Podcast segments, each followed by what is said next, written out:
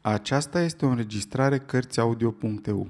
Pentru mai multe informații sau dacă dorești să te oferi voluntar, vizitează www.cărțiaudio.eu. Toate înregistrările Cărțiaudio.eu sunt din domeniul public. Jules Verne, Robur Cuceritorul, capitolul 3 în care apare un nou personaj ce nu are nevoie să fie prezentat, căci se prezintă singur. Cetățeni ai Statelor Unite ale Americii. Mă numesc Robur. Sunt demn de acest nume. Am 40 de ani, deși nu par nici de 30, o constituție de fier, o sănătate de invidiat, o forță musculară deosebită și un stomac pe care chiar și un struț și l-ar putea dori. Asta în ceea ce privește starea mea fizică. Îl ascultau fără să mai zică nici pâs. Da, scomotoasa adunare rămăsese dintr-o dată cu gura căscată, surprinsă de acest neobișnuit discurs profacie sua. Era oare acest personaj un nebun sau un impostor? Orice ar fi fost, impunea și se impunea. Nimeni din sânul acestei adunări nu mai sufla, adunare până atunci răscolită de un adevărat uragan, întocmai ca talazurile mării ce se liniștesc după furtună. De altfel, Robur părea să fie într-adevăr așa cum spunea că este, de statură mijlocie, bine făcut, cu spatele lat semănând cu o figură geometrică, un fel de trapez regulat, linia umerilor fiind cea mai mare dintre laturile paralele ale acestuia. Pe această latură, legată printr-un grumaz vânjos, se înălța o căpățână uriașă de formă sferică. Cu ce cap de animal ar fi putut fi asemuită pentru a da dreptate teoriei analogiilor afective? Cu acela al unui taur, dar a unui taur cu o fizionomie inteligentă, niște ochi ce se aprindeau la cea mai mică nemulțumire, iar deasupra niște sprâncene veșnic încruntate, semn de maximă energie. Părul tuns scurt, puțin încrețit, cu reflexe metalice, ca o perie de fire de sârmă. Un piept lat ce se umfla și se desumfla ca o pereche de foale, iar brațele și picioarele erau și ele pe măsura trunchiului.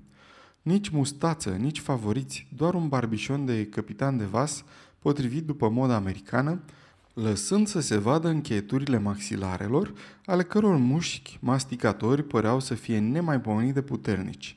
S-a calculat, ce nu se calculează astăzi, că presiunea fălcilor unui crocodil obișnuit poate atinge 400 de atmosfere, pe când aceea unui câine de vânătoare de talie mare nu ajunge nici la 100.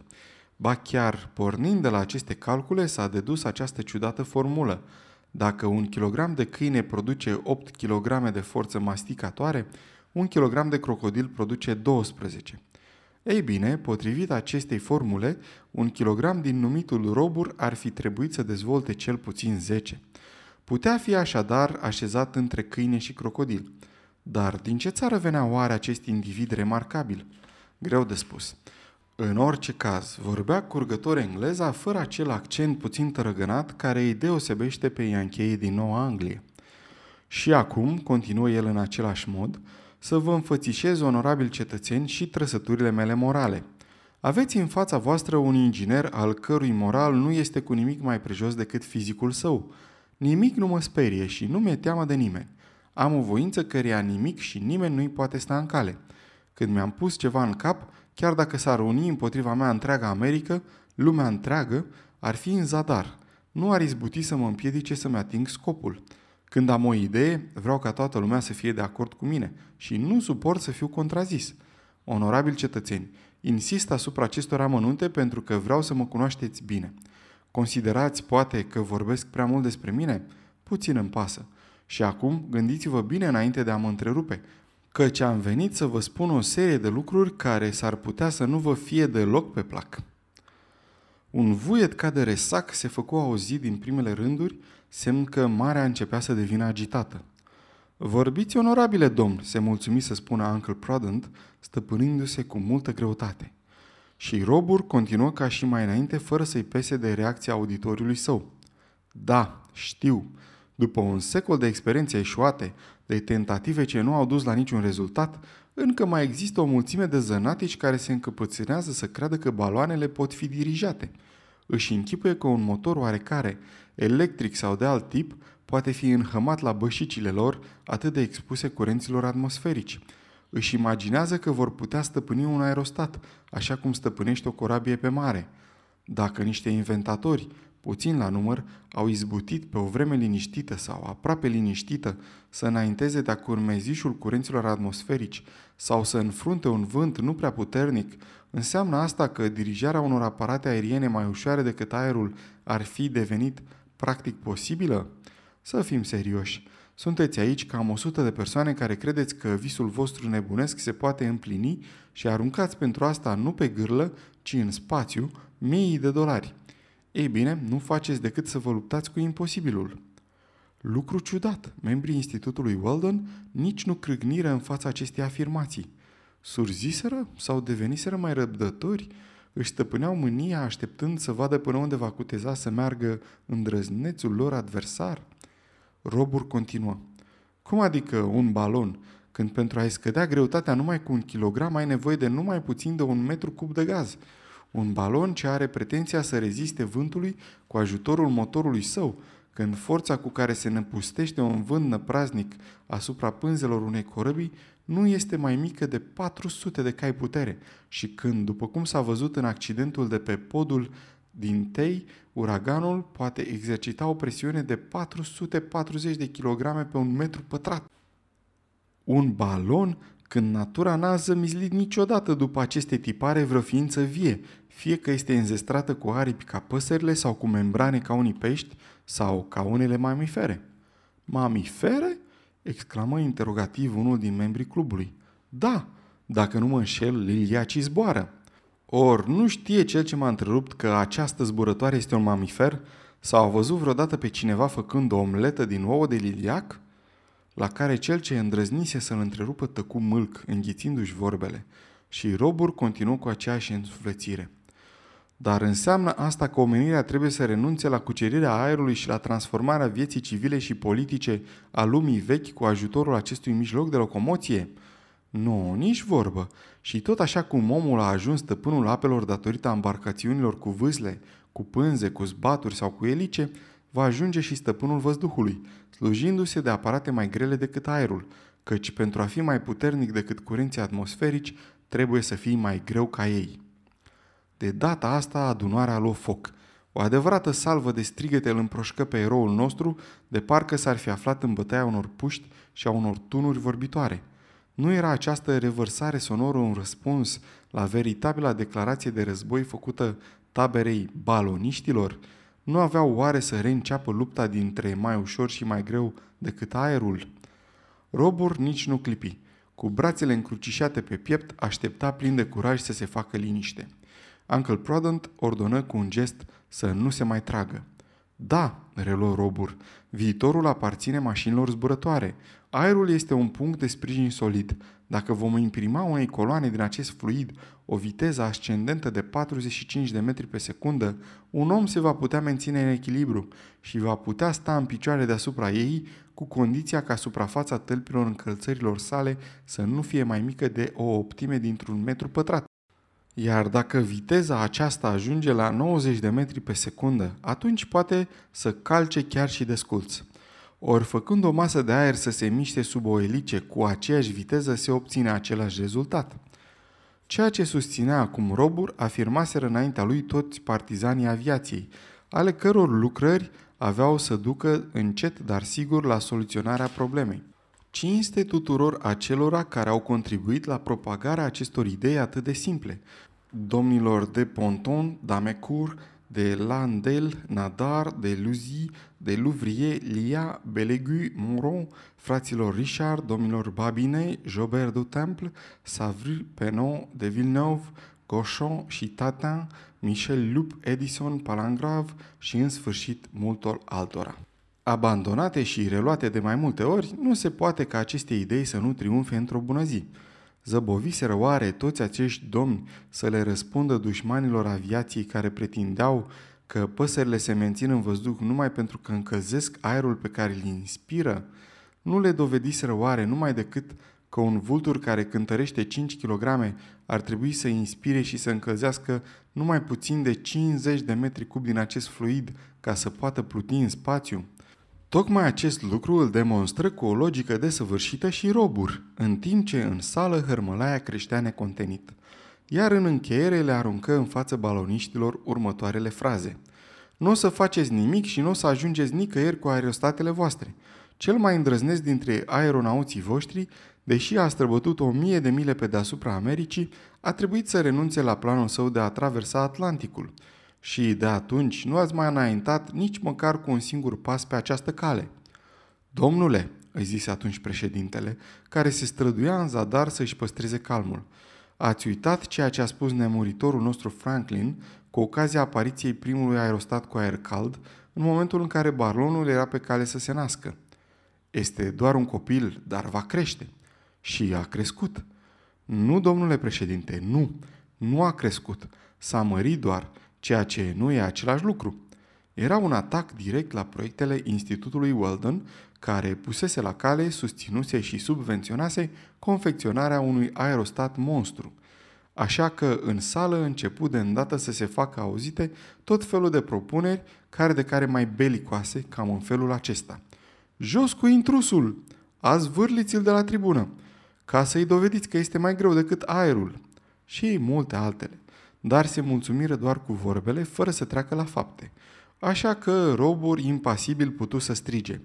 Viitorul nu aparține nici cum aerostatelor cetățeni baloniști, ci aparatelor zburătoare. Pasărea zboară și nu este un balon, ci un mecanism. Da, zboară, strigă clocotitorul Bat T. Finn, dar zboară sfidând legile mecanicii. Într-adevăr, răspunse Robur dând din numeri. Apoi reluă. De când au început oamenii să studieze zburătoarele mici și mari, întotdeauna au fost călăuziți de această idee.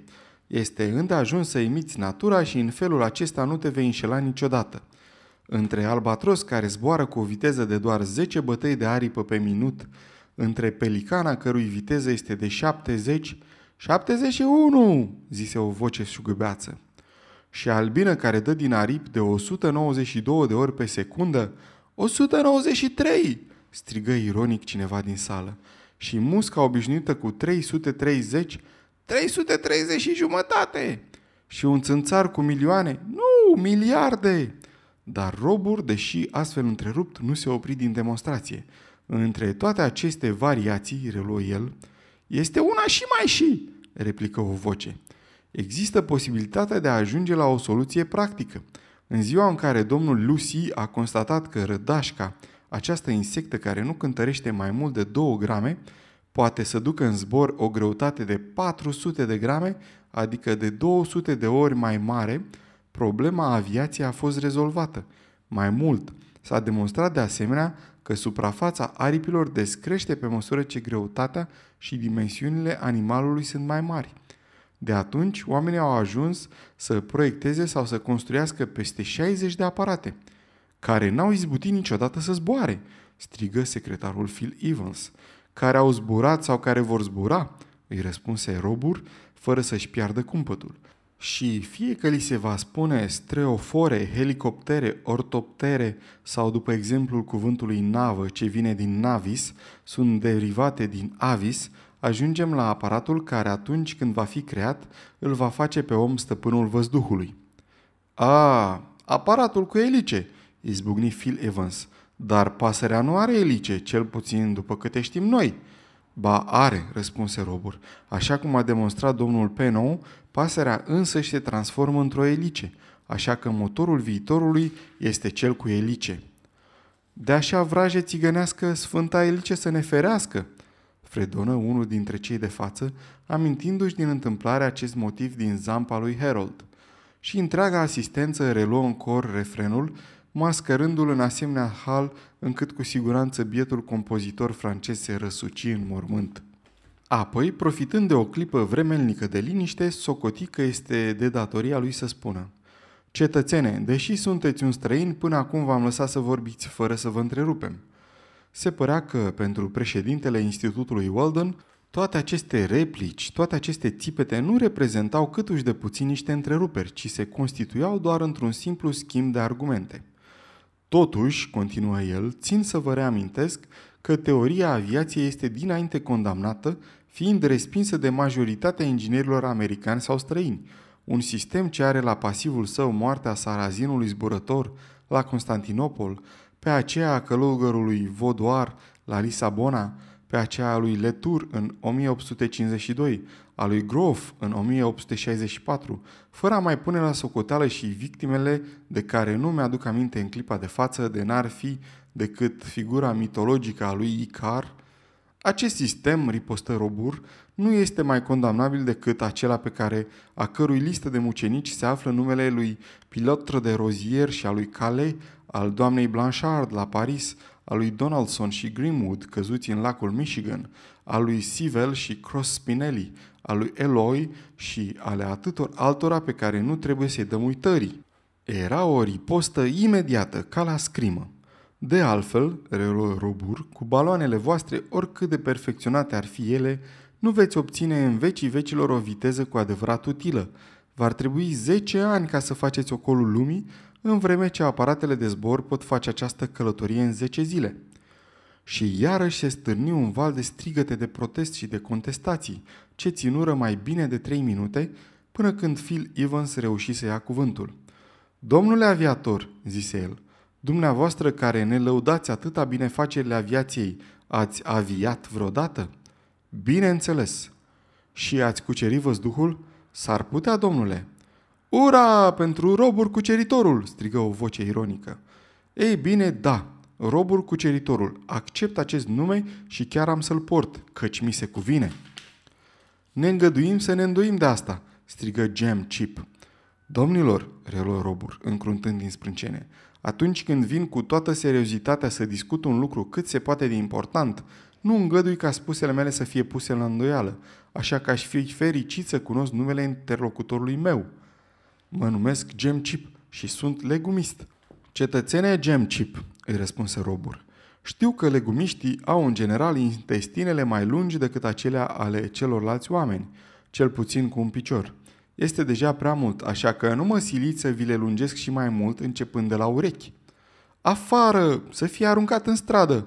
Să-l facem bucăți! Să-i aplicăm legea lui Lynch! Să-l facem mielice! Furia baloniștilor ajunsese la culme. Săriră cu toți în picioare. Înconjurară tribuna. Robur dispăru acoperit de un val de brațe ce se agitau furtunos. În zadar bombarda trâmbița cu aburi adunarea, cu sunete ascuțite. În seara aceea, Filadelfia a crezut pe semne că unul din cartierele sale era înghițit de flăcările unui incendiu pe care toată apa din Schuylkill River nu ar fi ajuns ca să-l stingă.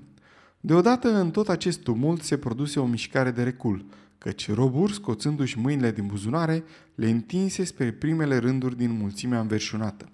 În fiecare mână a misteriosului străin se afla câte un box american ce poate servi în același timp și ca revolver, descărcându-se la cea mai simplă apăsare a degetelor, niște mici mitraliere de buzunar. Și atunci, profitând nu numai de mișcarea de reculă a asediatorilor, dar și de liniștea ce însoție această mișcare, Robur zise – Hotărât lucru, nu Amerigo Vespucci a descoperit lumea nouă, ci Sebastian Cabot. Dumneavoastră, cetățeni baloniști, nu sunteți americani, sunteți doar niște cabo... În clipa aceea răsunară patru sau cinci focuri de revolver trase în aer. Nu răniră pe nimeni. Inginerul dispăru în mijlocul fumului și când fumul se risipi, nu se mai afla acolo. Robur cuceritorul își luase zborul, de parcă s-ar fi înălțat în văzduh cu un aparat de zbor. Sfârșitul capitolului 3